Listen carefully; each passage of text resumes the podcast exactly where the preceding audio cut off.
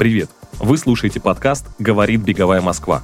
Меня зовут Александр Скрывля. Я комментатор Матч ТВ и ведущий спортивных мероприятий. В этом подкасте мы исследуем историю московского бегового движения. Это предпоследний выпуск, и в нем мы поговорили с представителями беговой индустрии о том, как пандемия COVID-19 отразилась на их работе и на развитии бегового движения. В Москве и Подмосковье с этого дня выйти можно лишь за продуктами в аптеку, выбросить мусор, выгулить собаку, но недалеко от дома. Начнем с актуальных новостей. Ночной забег, запланированный на 19 июня, был перенесен из-за напряженной эпидемиологической ситуации в Москве. Как вы наверняка уже знаете, в этом году московский марафон не состоится коронавирус, из-за него все старты отменяют, у бегунов депрессия, мотивация к тренировкам теряется. Все вы, конечно же, помните, как весной 2020 года началась пандемия коронавируса, и в Москве ввели режим жесткой самоизоляции. Это было тревожное время для всех нас. Часть людей закупалась гречкой и туалетной бумагой, часть верила, что все очень быстро вернется на круги своя. Но никто в тот момент даже не мог себе представить, что спустя почти два года от начала пандемии мы все еще будем вынуждены сталкиваться с ограничениями из-за коронавируса. Особенно сильно тогда пострадала ивент-индустрия и организаторы массовых забегов в частности. Конечно, это был шок, и подумать, что там станет э, с фирмой, и удастся ли нам оттуда как-то вылезти из этой ямы. Я, честно говоря, в тот момент я подумал, что, скорее всего, уже нет. Это говорит Михаил Громов, организатор серии беговых и лыжных стартов «Гром». Потому что мы делали достаточно большую серию, у нас много соревнований было дотационных, и мы их брали и проводили за деньги, условно, таких хороших соревнований. Ну, то есть мы немножко кредитовались там. То есть мы хотели расширяться. Ну, как в любом бизнесе, надо уметь масштабировать его. И часть мероприятий у нас были вообще с хорошим минусом. И когда пришла эта пандемия, у нас образовался кассовый разрыв, и мы, конечно, очень испугались. Но у меня не было иллюзий по поводу того, что это закончится очень быстро. То есть я прям сразу поставил весна следующего года. Это март этого года. Но оказывается, вот, наверное, еще два года будет это все сейчас штормить. Мир уже не будет прежним. Я даже не знаю, мне, если так э, спросить, мои прогнозы, я думаю, что ну, два года мы еще точно в пандемии будем, то есть какие-то ограничения, а дальше что-то вот придумывают такое, либо какую-то схему с вакцинами или еще что-то. То есть еще все не закончилось. Мы все очень сложно себя чувствуем по финансам, по планированию, потому что любая индустрия — это прежде всего долгосрочное планирование. Ты видишь себя в разрезе там, пяти лет. То есть как, что сейчас, вот э, где мы, куда мы пойдем, как мы будем развиваться, что мы хотим, какую долю рынка. Сейчас э, просто планировать нельзя даже в горизонте там двух недель. И да, мы терпим сейчас убытки постоянно, потому что мы подстраиваемся, мы уже не так терпим убытки, как вот прям на пандемии, потому что да, это было обычным делом что-то там приобрести, купить подешевле задолго, за 6 месяцев. Ну, то есть такой был горизонт закупок всяких под мероприятия. То есть чем дальше ты покупаешь в Китае еще что-то, какой-то доставкой там подешевле, тем у тебя ниже себестоимость участия одного участника. Это все вот лежало там на складе, там, условно, два года. Сейчас мы это потихонечку раздаем. И сейчас мы немножко по-другому там тоже перестраиваемся, что-то какие-то мерчи там покупаем, такой, который можно сделать за две недели, а не там задолго. Но все равно сейчас нам э, эта пандемия бьет по рукам, и эмоционально мы уже не так это все переживаем. Но все равно деньги теряем. Я не знаю, кто выживет сейчас. Скорее всего, выживут только, наверное, какие-то мероприятия, ну, либо вообще, которые на энтузиазме там проводятся, да, и без всяких согласований. Что они проводили до пандемии и сейчас проводятся, то есть там в виде контрольных тренировок. Из э, фирм, которые делают мероприятия уровня города, то есть это все надо поддерживать. Ну, надо понимать, что есть некий штат сотрудников, у которых есть зарплата. Деятельность мы никакой не ведем, никакой прибыли не извлекаем. То есть из чего-то это все надо платить. Есть офисы, есть склады, то есть это все аренды требует денег. Это надо либо как-то консервировать, либо где-то занимать. Занимать опять это хорошее дело, но надо понимать, когда ты это сможешь отдать. Среди тех, кто быстро отреагировал на пандемию и последующие ограничения, была Алла Соколова, директор компании СТ Спорт. Эта компания оказывает услуги по организации беговых, лыжных и триатлонных соревнований, а также владеет сайтом New Runners, который с 2012 года был одним из самых популярных русскоязычных медиа о беге. В апреле 2020 года было объявлено о заморозке деятельности компании. Информация о том, что запрещаются массовые старты и отменяются мероприятия, застала меня в марте 2020 года в Центре лыжного спорта, где мы с командой проводили Малиновский ультрамарафон. И как потом оказалось, это было последнее мероприятие того стабильного периода. События, конечно, развивались стремительно, но мне стало быстро понятно, что это надолго. Нашу сферу закрыли первой, а это, скорее всего, означало, что и откроют ее последней. Ну, в общем-то, так оно и получилось. Суммарно, около семи месяцев прошлого года попали под запрет масс-стартов. Runners тесно связан с мероприятиями, поскольку вел регистрацию на старты, освещал события, выводил результаты финишных протоколов. Конечно, кроме этого была масса полезной информации от статей до подкаста. И вопрос, что делать с порталом, стал очень быстро. Решение о закрытии Runners я приняла довольно-таки быстро. Трезво оценивая, что политика сайта не может оставаться прежней, а нового вектора движения еще не было, надо было решаться. Мы оставили в доступе пользователям все материалы сайта и техподдержку мероприятий, которые постоянно переносили свои старты. Но все остальное пришлось э, закрыть и людей, в общем-то, распустить. Когда стали разрешать ивенты, то ребята переквалифицировались на их специфику. И вторая половина года для нас уже сложилась более удачно. Пандемия наглядно продемонстрировала, что выжить в новых условиях могут только крупные игроки. Директор бегового сообщества Дмитрий Тарасов рассказал, что 2020 год, несмотря ни на что, был довольно успешным для его команды. На самом деле, прошлый год, э, несмотря на то, что он был карантинным и так далее, он в целом можно назвать удачным. Потому что мы провели топовые проекты и в Москве, и в Санкт-Петербурге. Да, они были достаточно все скомканные в очень короткий период времени, но это позволило нам понять, что команда может справляться с таким объемом. То есть мы все равно нашли положительные моменты в этом во всем. С точки зрения пандемии, в целом пандемия благоприятно повлияла на индустрию, несмотря на то, что некоторые проекты были отменены. Индустрия выросла. И это отображается в цифрах новичков, людей, которых стало больше. Ты видишь по городским улицам, по количеству солдатов, которые есть сейчас, не только в беговом сообществе, в триатлонном сообществе и так далее.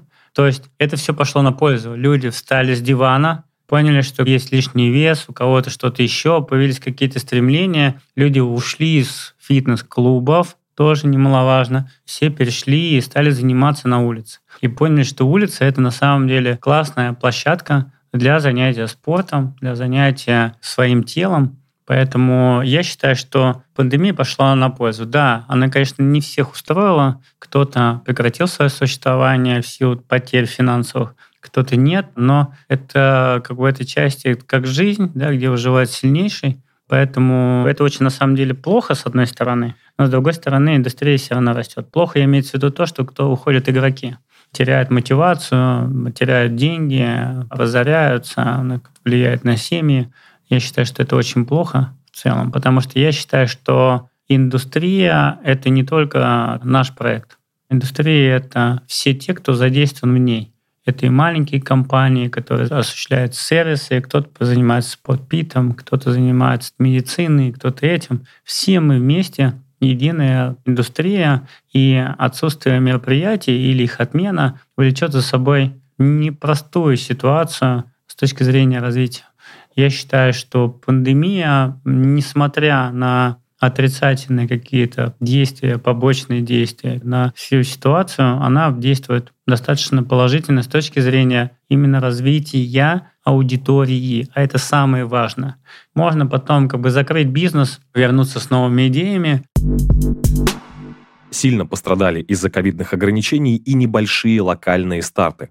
Михаил Нагорный, организатор серии стартов «Тушинский подъем», рассказывает, что они были вынуждены придумывать новые форматы мероприятий и даже проводить несанкционированные пробежки. 2020 год – это год пандемии, это год, который отбросил вообще вот такие маленьких организаторов настолько в минусовую отметку, когда уже понимаешь, что от того профессионального подхода, которому ты многими годами старания пришел, уже не осталось и следа. То есть была уже некая финансовая подушка, уже была идея закупки какой-то примитивной инфраструктуры, столов, палаток, аренда склада, уже были какие-то такие мысли сделать все на более профессиональном уровне, но сейчас мы начинаем все сначала. Плюс ко всему добавились еще препоны административного характера, которые для нас, маленьких организаторов, еще более ощутимы и еще более непонятны. Можно смириться с тем, что в сложное эпидемиологическое время запрещать старты на десятки тысяч людей. Но когда запрещается официально организовать старт на 100 человек, даже при условии, что все они привиты, даже при условии, что они бегают в лесу, это настолько непонятно и настолько противоестественно, что в это сложное время нужно наоборот мотивировать и привлекать людей заниматься физкультурой, а вместо этого происходит какая-то бюрократическая машина отталкивает и, наоборот, препятствует вовлечению людей в любительский спорт. Да, естественно, мы придумываем новые форматы. Мы сделали старт с раздельным стартом, когда в течение шести часов ты мог прийти в любое время и стартануть. И трасса была размечена, все шесть часов там стояли волонтеры, хронометристы работали, и по отзывам людей они сначала э, с недоверием отнеслись к такому формату, но в итоге это было здорово, и это было для этого сложного времени хорошей поддержкой и хорошей подпиткой для продолжения тренировок. В прошлый Новый год у нас была, наверное, самая большая несанкционированная, несогласованная пробежка по центру Москвы. 1 января там более 500 человек в одном месте собрались и побежали. Слава богу, тогда все обошлось. Накануне 31 декабря там чуть поменьше, человек 200 бегал у нас по Тушинскому парку. Тогда охрана даже заблокировала вход в парк, и пришлось методом подкупа. А у нас были подарки новогодние с собой, убеждать ребят, что это не организованное мероприятие, а просто люди пришли побегать перед новогодней ночью. С боем удалось проникнуть и побегать. И сейчас с таким небольшим нервозным ожиданием приближается уже 1 января 2022 года, и, видимо, мало чего изменилось с точки зрения возможности официально согласовать что-то. Мы все топчемся на месте, рискуем, рискуем быть опять нарушителями спокойствия, какими-то чувствуем себя преступниками э, в том, что придумываем какие-то форматы и пытаемся как-то привлечь людей и поддержать в это непростое время, продолжать заниматься физкультурой. На сфере ритейла пандемия отразилась не так плачевно, как на ивент-индустрии. Евгений Гаврилов, сооснователь лаборатории Бега Ранлаб, рассказывает, что два месяца локдауна почти не повлияли на общую годовую выручку магазина. Людей же всех загнали домой, а им э, чем-то надо заниматься. Для людей закрыли фитнес-клубы, а они хотят продолжать быть здоровыми и заниматься спортом.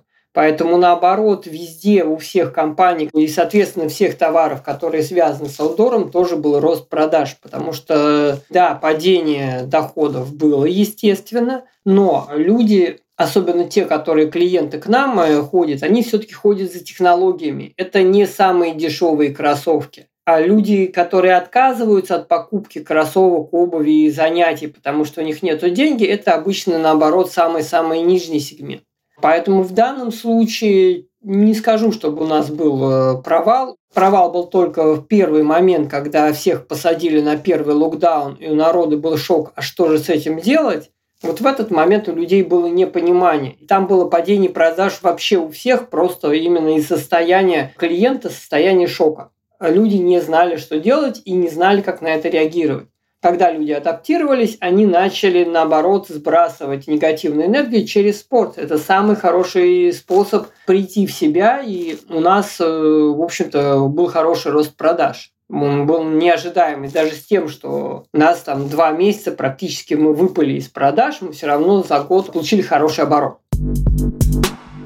Чем крупнее бренд, тем менее заметным были потери из-за пандемии и отмен мероприятий. Это подтверждает Алена Евсеева, экс-бренд-менеджер Nike, которая сейчас работает с собственными и лицензионными брендами спортмастера. Бренд «Спортмастер» поддерживает московский марафон, то есть является партнером. И, соответственно, для «Спортмастера» тоже отмена мероприятия, о котором мы узнали совсем близко к мероприятию, это значит, что мы уже потратили деньги. Мы уже зарядили компанию. В какой-то момент мы даже уже построили стенды. И каждый раз команда «Спортмастер» принимает это решение, там, условно говоря, сохранять вот эту вот маркетинговую поддержку, обвязку да, вокруг этого партнерства или не сохранять. Ну, мы сохраняли. Но все равно, конечно же, мы теряем деньги ну, мне сложно судить. Наверное, в масштабах нашего бизнеса это не такие большие потери, как в масштабах, например, бизнеса московского марафона или бизнеса марафон фото, например. Но как бы все равно это, конечно, деньги. С серьезными трудностями столкнулся бренд Гри. Мы познакомили вас с его основателем Григорием Лазаревым в выпуске про беговой рынок. Гри – российский бренд, но весь товар шьется в Китае, поэтому закрытые из-за пандемии границы порушили планы компании и в 2020 и в 2021 году. Мы стартовали в 2018 году, а первая наша коллекция, которую мы сделали в Китае, полноценная, она пришла в марте 2020 года. И как раз такой большой свой запуск у нас совпал с э, пандемией, с тем, что закрылись границы, рухнула вся логистика, очень сильно выросли цены по транспортировке товара, потом из-за этого выросли цены на сырье, стали отменяться старты, которые, конечно, сильно достаточно влияют на наши продажи, поскольку если у человека есть цель, например, подготовиться к марафону, и он уверен, что этот марафон состоится, ему гораздо легче вкладываться в экипировку, он понимает, что он будет старт, вот ему нужно одно, второе, третье. А когда на протяжении длительного времени старты постоянно отменяются, переносятся, то это сказывается и на продаже одежды, потому что там кто-то просто перестает готовиться, кто-то не верит до последнего, что-то не покупает, откладывает какие-то вещи. Ну и, конечно, для нас всегда большой достаточно долей бизнеса было присутствие на спортивных выставках перед мероприятиями, где мы продавали свою одежду. В этом году это на самом деле сильно снизило все наши планы, потому что часть крупных стартов, причем самых крупных, не состоялась. И, конечно, заменить это нам просто нечем. Поэтому в этом году сильно порушились планы. Одна из главных сложностей, с которыми мы столкнулись во время пандемии, это невозможность посещения Китая, соответственно, наших фабрик, с которыми мы работаем. У нас за этот год только на пересылку образцов сумма вышла сейчас уже больше 700 тысяч рублей. Если пересчитать на нормальные времена, можно было просто каждую неделю лично летать в Китай, привозить чемоданами эти образцы, при этом сразу на месте выявлять все недостатки, гораздо быстрее давать обратную связь нашей фабрике. Ну и получается, что первое — это задержки, нам нужно ждать, когда образцы прилетят, потом, соответственно, это все как-то цифровать, фотографии, тексты, переслать обратно на фабрику. Все это требует времени. Ну и плюс, как я уже сказал, на самом деле это выходит и довольно дорого, просто из-за того, что пересылки DHL очень дорогие. Сильно пострадала во время пандемии и движения Паркран. Максим Егоров, исполнительный директор Паркран Россия, рассказывает, что поначалу никто не думал, что ограничения продлятся дольше нескольких недель. Сейчас на дворе декабрь 21-го, а паркраны в некоторых городах России все еще закрыты. В марте, как мы помним, был введен жесткий локдаун на все. В Москве въезд по пропускам, подъездные графики. Естественно, в таких условиях мы приостановили паркран по всей России. И первое время было не так страшно. Паркран проводится каждую субботу, ну, пропустим там 2-3 субботы, там 5, 6, 10. Но субботы шли, а возможности возобновить паркран, к сожалению, не было была такая концепция в самом начале, то, что мы видели, что вот как мы везде в России закрылись, так мы должны и открыться да, везде в России. Но все пошло немножко не так. У нас, как вы знаете, локдаун ввели на федеральном уровне, а уже выходили из локдауна каждый субъект по-своему. И на тот момент, когда мы закрывались, у нас было порядка 40 субъектов, где проводился паркран. И то есть это было 40 различных нормативных баз, 40 различных условий, 40 различных такой довольно серьезной там документации, написано очень запутанным языком, часто очень противоречащимися там друг другу. И наша задача была проанализировать всю эту документацию для того, чтобы понять, где вообще паркран проводить можно, а где паркран проводить а, нельзя. И мы начали такой анализ, и когда в Москве уже начали проводиться прокраны, и казалось, вот-вот уже все закончится, и вот-вот оно счастье близко, сейчас ограничения все снимут, и мы уже готовились, в принципе, там, стартовать в Москве. В какой-то момент пошла вторая волна.